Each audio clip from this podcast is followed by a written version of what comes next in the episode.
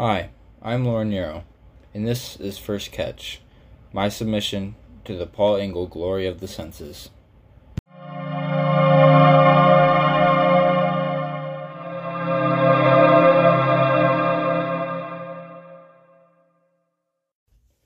We had thought it to be nothing, just another snag on the rocks.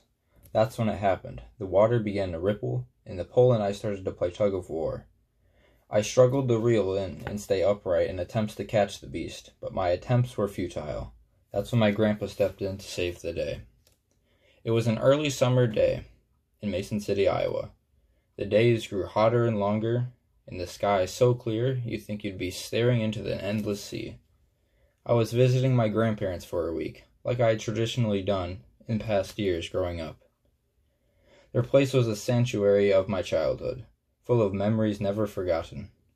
I can hear the oaks whining with the wind and the birds waking me with their beautiful songs in the summer's dawn. I would descend down the stairwell into the welcoming aroma of buttered waffles, eggs, and crispy bacon. This day was no exception. I had awakened to the beautiful songs that the birds played, found a scrumptious breakfast awaiting my arrival on the dining room table.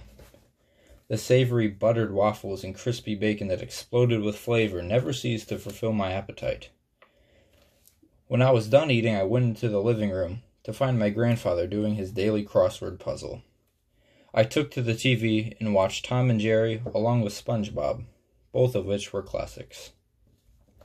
Once finished with his crossword, my grandfather retreated to his room to go online to see if his answers were indeed correct.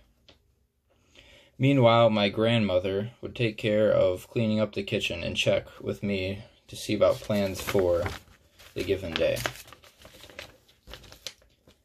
I began to think and list ideas. That's when my grandfather came out of his room and interjected, Today we are going fishing.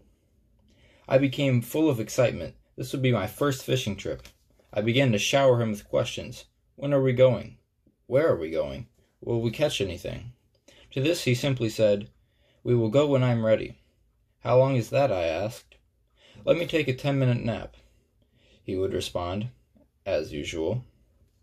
About forty five minutes later, my grandfather was wide awake and we were ready to embark on our journey. We loaded our things into the old F 150 and took off. As we neared the end of the street from our house, we stopped at the Kum & Go gas station for worms. We got night crawlers the big slimy worms that squirmed in your hand relentlessly. We then started heading back to the house, but not quite. That's when I realized where we were going.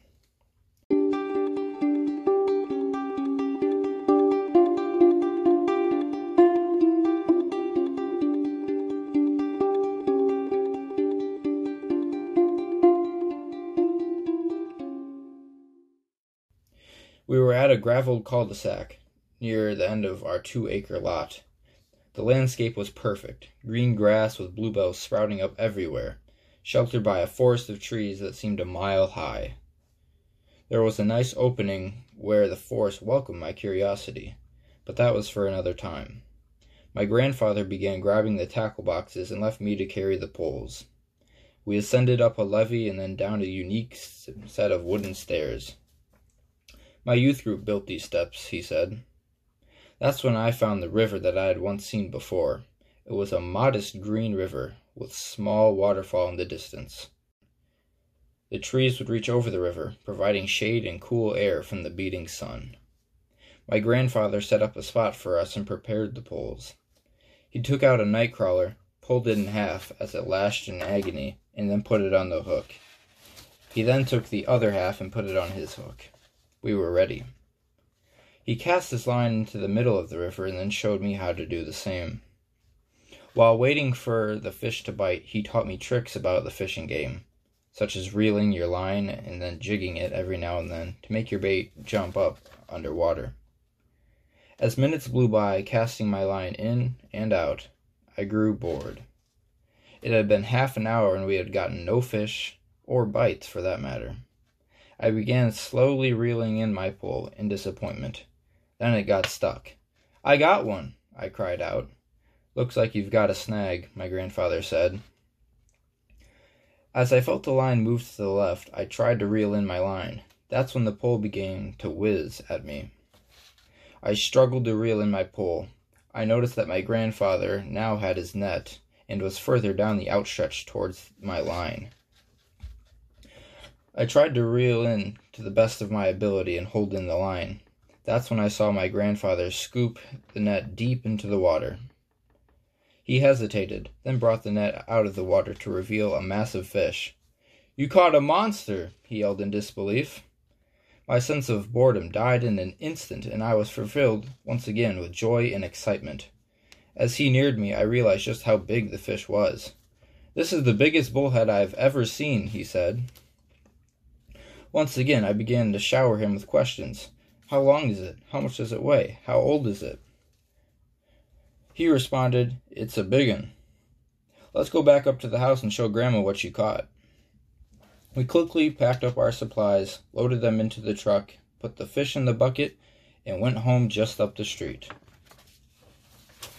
Grandma, Grandma, look what we caught! I joyously cried as I burst through the door. My grandmother followed me out onto the porch step as my grandfather presented the squirming fish to her. Wow, that's a big fish, she said enthusiastically. My grandfather sent me into the house with my grandma while he took care of the fish and supplies. My grandmother and I started to play the old time game of war. The highest card wins, and you take your opponent's cards that you defeat. After an intense battle, my grandfather entered the house and began to prepare the fish he had cut up. I watched as he began searing the fish on a pan with butter.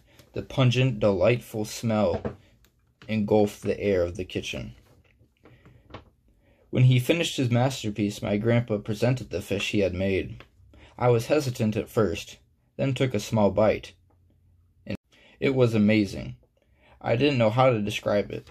Between the blend of butter, fish, and the assortment of perfectly blended spices, it's something I'll never forget. Later that night, I went back upstairs. Good night, I said. Good night, my grandparents replied in unison. I go into my bed, staring into the starry night. I could hear the distant train horns echo throughout the sky as my eyes began to close. I started reminiscing on my journey, taking in the vast valley of trees and water I had once saw. Soon thereafter I fell asleep, knowing that I would wake to the songbirds in tomorrow's dawn once more.